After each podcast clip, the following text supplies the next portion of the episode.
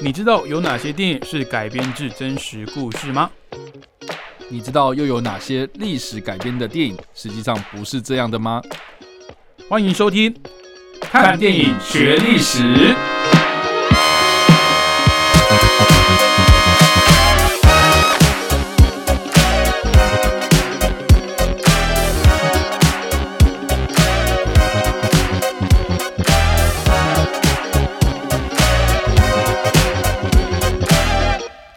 Hello，各位听众朋友，大家好，欢迎继续收听汉声广播电台。您现在收听的节目是每个礼拜五早上七点半到八点的《看电影学历史》，我是主持人伟杰。那欢迎我们的共同主持人叉叉 Y。嗨，大家好，我是叉 Y。好，那今天要跟大家讲什么历史事件呢？哦，这个我相信比较亲民一点哦，应该这样讲，比较亲民点。就我们今天呃不聊什么战史或是什么哎，有可能会聊到战士。哦，有吗？对，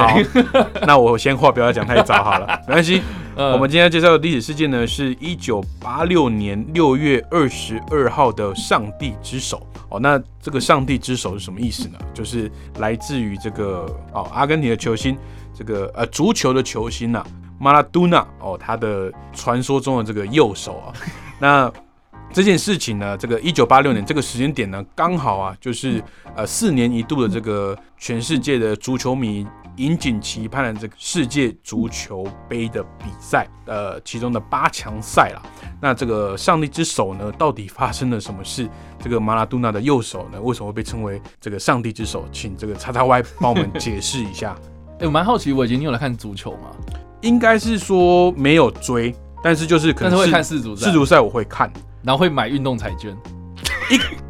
刚开始发行的时候 呃有买，可是后来发现，其实运动彩券这种东西啊，我们没那个本去跟人家赌。我觉得哦还是要呼吁各位听众朋友，就是小赌怡情啊，但不要把运动彩券这种东西拿来当做是一个收入的来源，没有啦，就好玩嘛。就是好玩，你不要把它当成是一个就是哦，我要拿这个东西来赚钱。嗯你有这个心态的时候，你看第一个你得失心会很重啊。，对你第一个没办法享受这个呃球呃比赛的本身，然后第二个你就是我觉得大部分人都是没办法从中获利太多的啦。嗯嗯嗯嗯，好啦，反正我也是。哦，你说对足球的这个 对理解嘛？对啊，因为因为应该是说，如果真的是很很资深那种足球迷，他们可能连什么欧联啊，英超啊对对对对，就会英超什么一代就会追，就一直我知道追我知道，对，但是我就没有。然后，嗯但世足确实是你只要看了一场比赛之后，你就会有那种很热血的那种嗯。气氛。对，我觉得我觉得很多的球迷们或是一些吃瓜群众，嗯。对我觉得在看那个世足啦，或者任何一个足球赛，我觉得他都是感受那个气氛。对对对对对，对，那当时这个一九八六年的呃六月二十二号的这一场世足赛啊，它是进行到我们刚刚所提到嘛八八强赛，强赛，嗯。然后八强赛当时就是阿根廷对上的英格兰啊、嗯。那这两个国家如果对于这个 大家对于这个历史比较敏感的话啊，这个可以知道说，其实在一九八六年的四年前，一九八二年这两个国家才刚发生了一场战争，，OK，就是福克兰群岛啊，这个这个在争夺战嘛，嗯。福克兰战争这样。那当时的这件事情呢，其实就是因为阿根廷他去强夺了呃英国在南半球哦、就是这个南美洲的这个福克兰群岛的这个地方嘛对，所以才引爆了就是英国跟阿根廷的一场战争嘛。那当然最后面是英国获胜嘛，嗯而且重新的控制了福克兰群岛啊。但是就阿根廷来讲哦，他们当然就是恨得牙痒痒啊，所以到了四年之后，在场上啊，在足球场上面的遇到，然后当然就是一个所谓的世纪大战啊。对，而且其实英国在这个这个足球领域上面，我们刚刚提到这个英超联盟嘛，其实他们在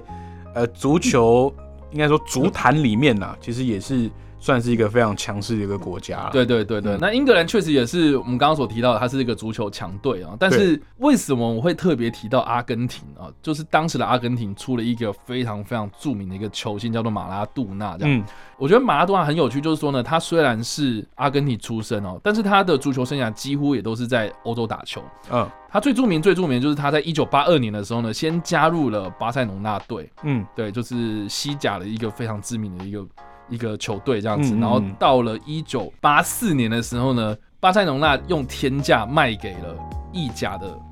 拿波里队这样子。嗯哼，那当时的拿波里啊，我们现在就想到说炸鸡或者是披萨这个地方，是，但是你要知道说拿波里它是在意意大利的一个北方的一个城市这样。对，那意大利北方呢都被普遍认为是足球的比较弱的地区。嗯哼，也就是说，拿破里他算是虽然在意甲里面啊，但是他是吊车尾的一个球队这样。对对对对，所以当时马拉多纳加入了这个烂队啊，哦，就是跌破众人眼眼镜啊，就等于是说，哎、大家都责怪这个巴塞罗那，你你你你背叛他这样。嗯哼，结果没想到这个马拉多纳又非常非常的争气，就是他一路的把这个拿破里队呢，从一个快要已经从意甲被淘汰要到意乙了哈，就是这种从意甲的垫底的一个状态，然后一路这样打打打打到了意甲联赛的冠军这样。是，对，甚至是还赢了意大利杯的冠军，然后甚至是欧足哦，就是欧洲足球总杯的这个呃一九八九年的这个冠军，然后还有意大利的超级杯的冠军等等，嗯就是他把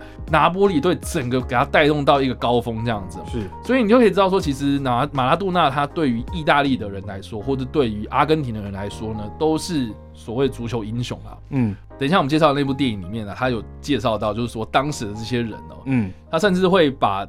马拉杜纳的头画在教堂的那个墙壁旁边。哦，这这已经是。这已经是不是不算足球英雄了，这是国家英雄等级了。就是我们大家如果去一些南美洲啊，或是一些比较呃乡下地区的这个呃呃教堂啊，他们外面不是通常都是会拜那种圣母玛利亚嘛？对对，就是马拉多纳的头像是在圣母玛利亚旁边哦。是，而且还会有人在那边点蜡烛，然后这边就是求神问卜，在那边说：“哦，拜托拜托，那个马拉多纳赐给我神力哦。呃他已经被当神在那边拜了，你知道吗？就就像呃，可能呃英国人哦，或呃我信我信这个耶稣的，我把耶稣旁边吃一个这个贝克汉那种感觉是一样的。啊，类似，嗯。对，所以马拉多纳他当时已经，你知道，你不要说他是巨星，你不要说他是足球球星了，嗯。他是已经是变成是一个造神的运动，他其实是一个神的这样子。嗯。哦，所以当时哦，这个马拉多纳他要去打足球赛，他要去打世界杯足球赛的时候呢，嗯。他要加入哪个队，这个已经变成是一个很争议的事情了。就是说，他要去帮他的出生地阿根廷效力，还是说他要帮这个衣食父母意大利效力？对哦所以他最后面选择了帮阿根廷。哇，那这个时候呢，阿根廷就战力大增啊。所以当时阿根廷对上了英格兰的时候呢，这个对于阿根廷的人来讲啊，他当然是说，哦，你看我们手上有这个大将在啊，嗯然后我们要报这个四年前这个福克兰群岛之仇之余呀、哦，嗯我要把这个英格兰打到，就是说我要叫他哭爹喊娘来求我们那种感觉，所以这也是为什么在赛前大家一致被呃受到瞩目啊，然后这个呃这这一场世界杯足球赛当中啊，为什么大家会这么瞩目这一场半准决赛的很大原因就是有这个的一个历史背景哦，嗯所以这一场赛呢，这场足球赛在开打的时候就非常非常的激烈，这样子。嗯这场球赛当时啊，阿根廷跟英格兰啊，在一开始的时候就打得非常非常激烈。上半场是零比零做收这样子，嗯就是双方都没有进球。结果到了下半场大概六分钟左右啊，哦，嗯也就是整场比赛的大概五十一分钟的时候，这个马拉杜纳呢，他就在球门前面哦，接到了他的队友所传来的球，然后呢，用呃用他非常高大的身躯啊跳起来之后呢，就把这个英格兰的球员哦啊、相较之下，对手就是身材比较不高哦，就是比下去的这样子，嗯。然嗯后就是哎、诶跳的比他高，然后呢，他就神奇的用他的右手啊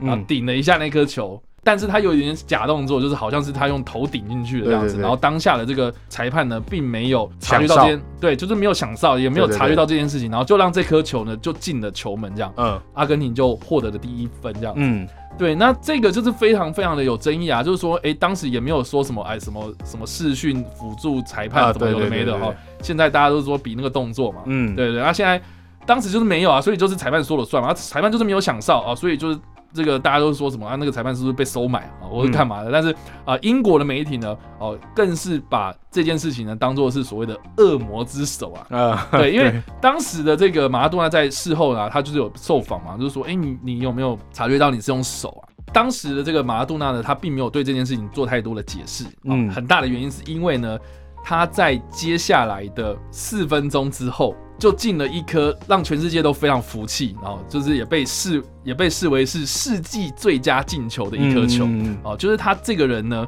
他一路了持球，然后过了两个人，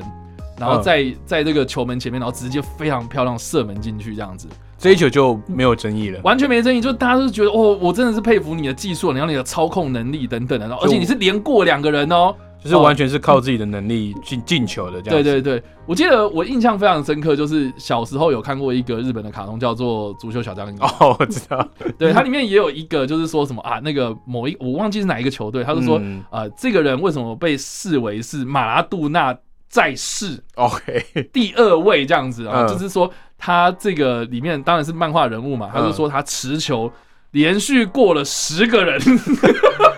但是漫画比较 比较夸张一点连。续过了十个人，然后在那个呃守门员最后面他是第十一个人嘛，然后就是直接进球这样子。十个人就是把他们整队都过了啊、对啊，怎么可能？对，所以其实好，我们那个马拉杜纳当时就是连续过了两到三个人，嗯所以就是非常非常漂亮，我们大家都非常的服气。所以嗯，我们其实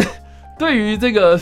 这个世纪进球跟那个恶魔之手或者上帝之手来说啊，就是这场球赛两颗球都是马拉杜纳进的，嗯。而且最后面他确实也是二比一。哦，就是呃，英格兰最后面他是在八十几分钟的时候又进了一颗球，但是嗯。就没有办法挽回这个局势，这样子，嗯然后就输了这样。所以你看，两颗球都是马拉杜纳进的，然后嗯。集这个魔鬼跟上帝于一身，这样。然后还击败了这个英格兰。击败了英格兰，就是嗯。被当做是阿根廷的国家英雄。国家英雄、民族英雄啊！而且呢，最后面最后面他过了这个半准决赛八强进的，然后再进去四强嘛。四强当时就是呃在两呃在三天之后对上了比利时，哦，嗯是也是二比二比零，然后最后面决战他们就对战了德国，当时是西德啦，嗯。三比二，然后最后阿根廷真的就获得冠军了，這樣。嗯，所以其实这一场球赛然后，被视为是阿根廷跟英格兰哦一个非常非常关键的一场战役之外哦，它其实也是象征着马拉杜纳带领着阿根廷这个球队，然后进入冠军，然后拿到那个金杯的一个很重要的一个转折点，这样。是对。所以呃，事后啊，很多人都在问说，哎、马拉多纳你当时有没有感觉啊？你用手去顶球、哎，手有没有碰到这样子？对对对对对，然后我记得当时的媒体确实在访问他的时候，他就有讲说，哦，我觉得我顶到的是头啊，嗯，就是他。哦当然当然要这样讲啊。对，当然要讲讲，而且他也说什么可能是上帝帮我的吧，这样，啊所以 他才会说是上帝之手这样子嗯。那但是事隔很多年之后呢，在二零零二年，就是马拉多纳他出版了自己的自传里面，他就有承认哦，他当时就是用手去碰球，就是应他该自己对他自己讲，应应该是说，可能呃没在看足球，或者是没看过那场比赛的呃听众朋友会有点难想象，就是那些球他是手扶在额头上了，对。然后他同时去呃用头跟手去碰呃顶到了球，头锤嘛，那都都都球就进了。嗯嗯，可是因为足球的规则就是除了守门员之外，你其他的在场上的十员足球员呢是不能用手去碰到球的，你可以用胸口，可以用脚去用头去顶都没关系，但是手就是不行啊，你手不能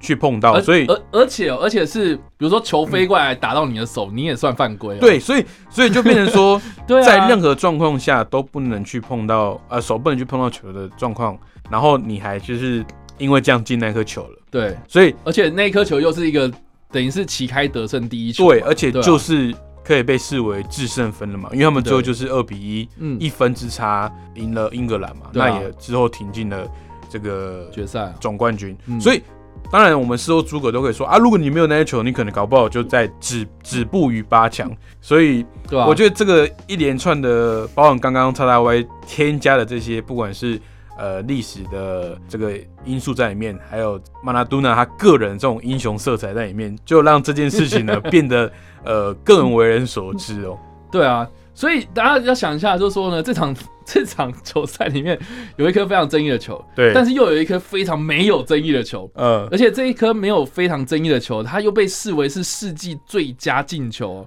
然后，而且当时就是在墨西哥的阿兹阿兹特克体育场嘛嗯发生的这件事情，而且这个体育场外面还有当时这个世纪最佳进球的雕像哦，去纪念这件事情。就是最有争议的进球跟呃世纪最佳进球发生在同一年的同一场比赛，同一年同一场比赛同一个地方，同一个人人，对，所以这也是为什么我们会特别提到马拉杜纳这个人啊。嗯对，那我们在这边所推荐的电影是《世纪球王马拉杜纳》，这是一个纪录片哦。当时我看的时候，我真的是一开始我真的是没有什么兴趣，我就想说哦，反正片商邀请我去看试片 OK，我就看，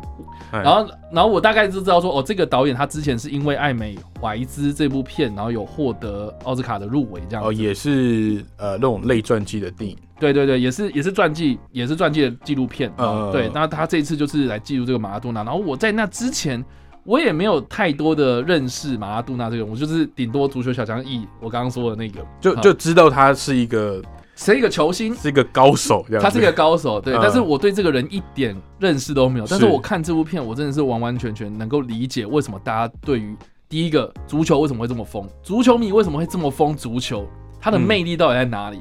我完全透过这部片，我可以感受那个热血的气氛。因为我当时我跟大家讲，那一那一天我精神状况超级差，呃试片的时候我试片的时候精神状况超级差，我已经嗯就是连续二十小时没有合眼这样子。，OK，对，然后我就想说，好，反正就去吹冷气休息一下，休息一下休息一下，嗯。然后这整部片我真的是聚精会神，从第一秒到最后一刻哦。可就是可是它是纪录片的形式，它是纪录片，它它还不是像那种呃，我们可能找一个可能知名的南美洲的影哦星不是不是去诠释马拉多纳，他就是用纪录片的方式把他的算是生涯精彩的高光的时期啊，我们讲高光片刻，把它剪辑出来这样子。没错没错，就是他找了很多那种历史资料，然后把它串联在一起，然后节奏非常非常快。嗯，从他我刚刚说了，从他这个带领这个拿波里烂队，然后一路这样打到嗯。意甲冠军这样子，然后是他中间的过程，就是你可以感受到，如果我今天是阿根廷人，我看到这个人，哇，这个我们国家产生的这样的一个足球英雄，我一路过关斩将，一路过关斩，然后带领到哦这个世纪殿堂这样子，嗯我当然会很兴奋，然后甚至我也会哦画在家里面画一个他的符头像，然后在那边拜这样子。嗯哼，对，所以当时这部片里面呢，就有去描述到这一颗上帝之手的这颗非常非常有争议的球，跟我们刚刚所提到那个世纪进球，嗯，嗯，就这两颗球在这一个。呃，球场上面它到底是怎么发生的这样子？然后嗯大家如果有机会的话，我真的是非常推荐大家可以去看这个纪录片。所以他他也不会因为说他是这个纪录片的形式，呃，你不要说不常接触电影的人啊，连我们这种看电影成痴的叉叉 Y 都觉得，呃，不管是就类型来讲，就题材来讲，这部片你可能一个一开始预设心里都觉得可能会比较闷一点，可能呐、对，但是你没有想到这么精彩我，完全没有想象过。然后，而且你还是在精神状态对不不佳的 呃这个状况下去看的，对，而且我觉得很有趣，就是说呢，我们刚刚所提到的这个上帝之手的这一场球赛之外，哦，这部片它其实也提到很多马拉多纳他的私生活啦。OK，对，那因为我刚刚有讲到啊，他把一个烂队然后打到冠军，这个光这样子的一个生涯就很神了。嗯然后再加上说，哦，当时很多人都是把他捧为神嘛。我刚刚有讲到啊，就是说很多人都把他当做是教堂的神在拜这样子，嗯然后甚至是啊、不管是意大利人好，或是阿根廷人来说，都把他视为英雄嗯啊。但是这场比赛之后哦，这场比赛他把阿根廷推上了最高峰之后呢，但是在下一场世足赛里面哦，他效他效力的是拿波里队嘛，但是偏偏世足赛举办的国家就在意大利这样。OK，所以就是世纪进球跟上帝之手的这一个球赛，呃，世足赛它是在墨西哥举办，对，然后在下一届就在意大利举办。嗯。哇，那他场面超级尴尬，他到底是要帮意大利还是帮阿根廷？这个问题又浮现，这样。对对对对，就他选择的是帮阿根廷，嗯。他又帮阿根廷这样子，然后结果阿根廷就把意大利打爆这样。OK 所以他，你让你想看看哦，就是说，当当世足赛结束之后，他又要回去意大利踢球嘛，嗯。所以他那个事业啊，哦，名声就开始一落千丈，就是意大利人会开始虚他，嗯，呃意大利人会觉得说你这是吃里扒外的家伙，不知感恩，对，可恶。然后甚至是当时他就是有很多那种私生活啊哦，原本他被造神嘛，就是会被压下来这样子。然后又被呃，可是现在因为对，因为这样子的关系，所以他开始一个一个爆出来，比如说他有私私呃，他有私生子，嗯然后他不认这个人，OK，，对，就是他形象超级差，然后就有些个人的丑闻被翻出来然，后再加上说，就是吸毒啦，哦，或是一些可能嗯。自己的一些不良习惯，就让这个人的身材开始变得走样，这样。嗯，对对对，然后甚至是呃，我们刚刚所提到的那个绯闻啊，哈、嗯呃，也不止不止一个啊，最严重就是他有一个私生子，然后不认，对对，对然后就对是让这个人就是一落千丈，然后到最后面，哎，他他退淡出淡出足坛，然后就是说我退休，然后嗯变教练，然后而且在没有正式的教练资格底下，他嗯帮他的朋友带球队这样子啊，嗯，然后成绩就很差这样子。他之后不是还有去当阿根廷国家队的的教练吗？对啊对啊就是凭着他的这个名气，然后还可以再嗯延续这样的事情这样子啊。嗯，可是就就可能大家要先认清一个事情，就是你当一个运动员很厉害，跟你会不会成为一个很厉害的教练，这是完全两码子事情。对，而且我觉得当一个很厉害的运动员之外，你这个人的私生活是不是可以被受人检视？哦、这件事情也是在这部纪录片里面，我觉得也可以看得出来。就是他他有探讨这件事就对了。有有有，就是就球员的那种对外的形象跟你嗯私生活的形象、这两者之间，我们是应该要拿来比的相提并论，相提并论吗因为我觉得好，比如说嗯。像呃，可能之前啊一些呃某歌星哦，他可能私生活比较啊比较比较乱，啊，好几个啦，我不讲谁啦，就是他们可能嗯私生活比较比较乱，还是干嘛？可是我觉得，呃，你的你身为他的粉丝或身为他的歌迷好了，你觉得遭到背叛，那其实也是唱片公司也好，或是片商也好，他创造出的那个形象啊。对啊对啊对啊，那你喜欢这个形象 OK，可是这当这个形象他私底下跟你不符合的时候，嗯那导致你对他的一些呃一些偶像的崩坏啊，然后你就把自己的情绪投射在他个人的身上，我觉得有点不公平啦。嗯因为我相信拿一个纯情，然后很帅啊，然后很专情的一个帅哥的形象，唱片公司也比较好卖啦。是啊，就是你不会说提出这个那个可能会私生活不检点啊，甚至有私生子或者是呃劈腿的一个嗯。呃比较不好的这样的形象嘛。所以我觉得像刚刚曹大卫讲的，就是影星也好，歌星也好，甚至说这个运动员这种超级、超级球星来讲，嗯。他们到底私生活该不该被这样摊在大众的眼皮子底下被检视？嗯就是 OK，我今天球技好，那今天不管是国家队还是我效力的这个球队，他们付我薪水是因为我形象好，还是因为我的球技很厉害？嗯，对，我觉得这个是一个值得去大家去想的事情。真的，所以我觉得有时候可能看到一些知名人物啊，我们嗯不要讲哪一个领域的知名人物，他们可能做了一些在一般的社会大众的道德水准以下哦下线的东西哦，触到他们底线的东西，他们就会群起去呃攻击啦，去全面进攻，去延上他啦，去去臭他干嘛？可是我觉得反过来讲，他他也是人啊，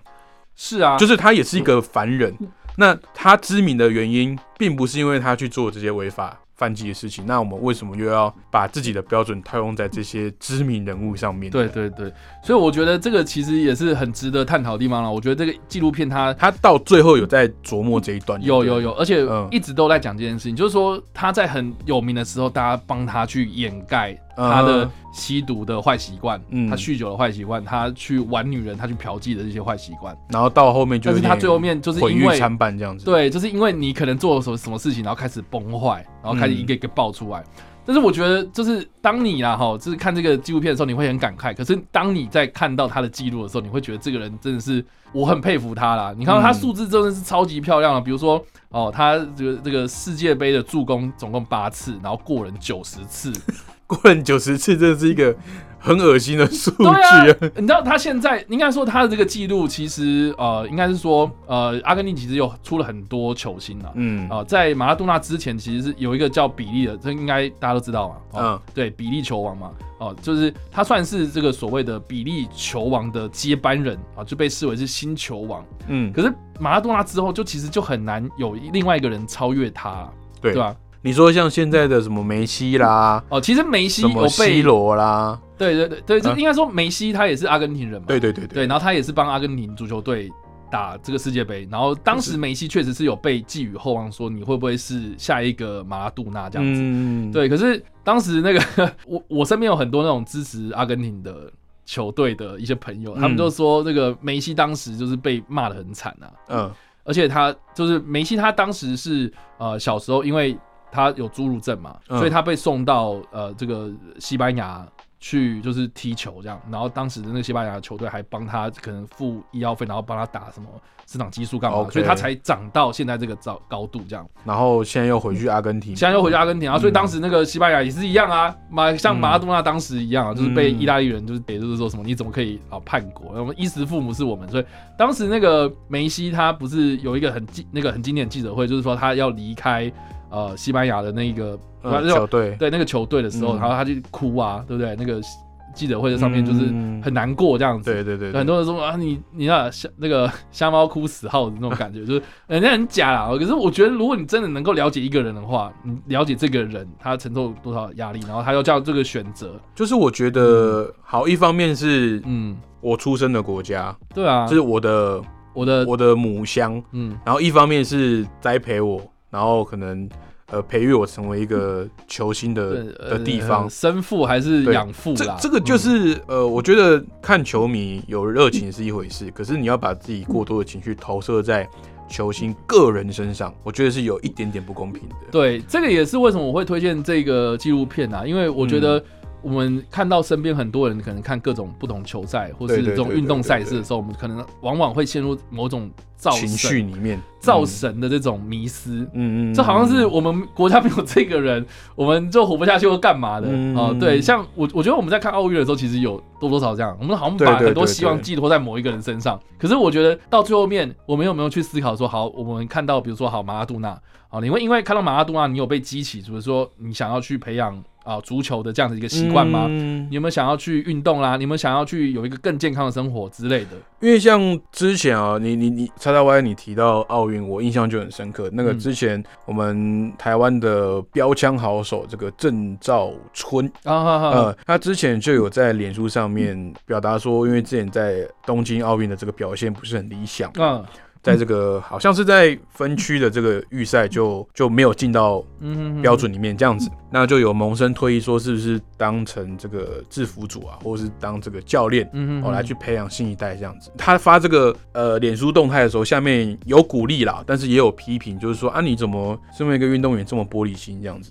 但是就像回到我们刚刚讲的主题，就是你一个人就是为了这个东西，你可能穷尽一生都在做训练，嗯然后牺牲了你很多的个人时间，你自己的不然跟朋友啦，或是跟另一半啦，或是跟家人，他牺牲了很多这些、嗯呃自己闲暇、啊、或者是培养自己其他爱好的时间，然后就专注于做这些训练。哦，那到了这个国际赛事上面，他可能就只有这么几次的尝试机会，嗯，那成败就在一瞬间。是啊，那成也是他，但是败也是他自己要去承受。嗯，所以我觉得，对于这些国手啦，或是各个国家代表队的这些运动员，我们真的就是鼓励多于批评啊。对啊，然后用一种比较正面的态度去对看这件事情啊、对对，因为看到的都是他夺牌，或是他拿到光鲜亮丽的那一面，很好的名次的时嗯刻，但是我们没办法去体会说，呃，他在背后付出了多少努力。是啊，嗯，所以我相信马拉杜纳他自己本身哦，他虽然有这种哦这种不好的习习惯呐，嗯，对，但是我觉得他在球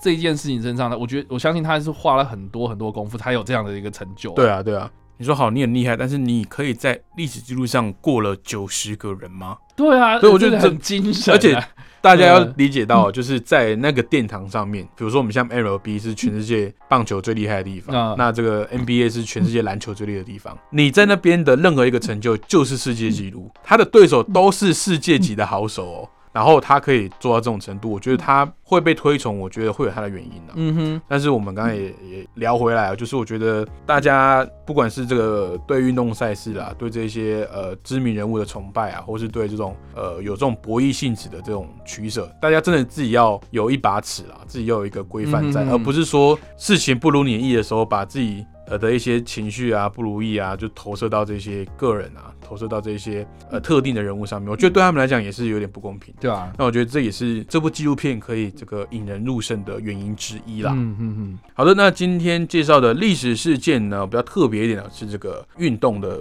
的一个知名的事件呢，就是一九八六年六月二十二号的世足赛八强赛中的马拉多纳哦，来自阿根廷的马拉多纳的上帝之手。那推荐的作品呢是二零一九年的纪录片哦，叫《世纪球王马拉多纳》，那推荐给各位听众朋友。好，那如果想知道更多电影冷知识跟背后的趣闻的话，记得去订阅叉叉 Y 的 YouTube 频道，叉叉 Y 跟你看电影，以及脸书粉丝专业叉叉 Y 视觉动物，还有 IG 跟 Podcast 也有很多影评跟影视新闻定期的更新，欢迎大家追踪一波喽。那最后再打个小广告，我们看电影学历史的节目呢，已经在 Podcast 上面来上架了，所以如果你听广播比较不方便的听众朋友，或者是呃比较习惯听 Podcast 的话呢，可以到各大平台来去搜寻听我们的节目啦。好，那看电影学历史，我们下个礼拜同一时间空中再见喽，拜拜，拜拜。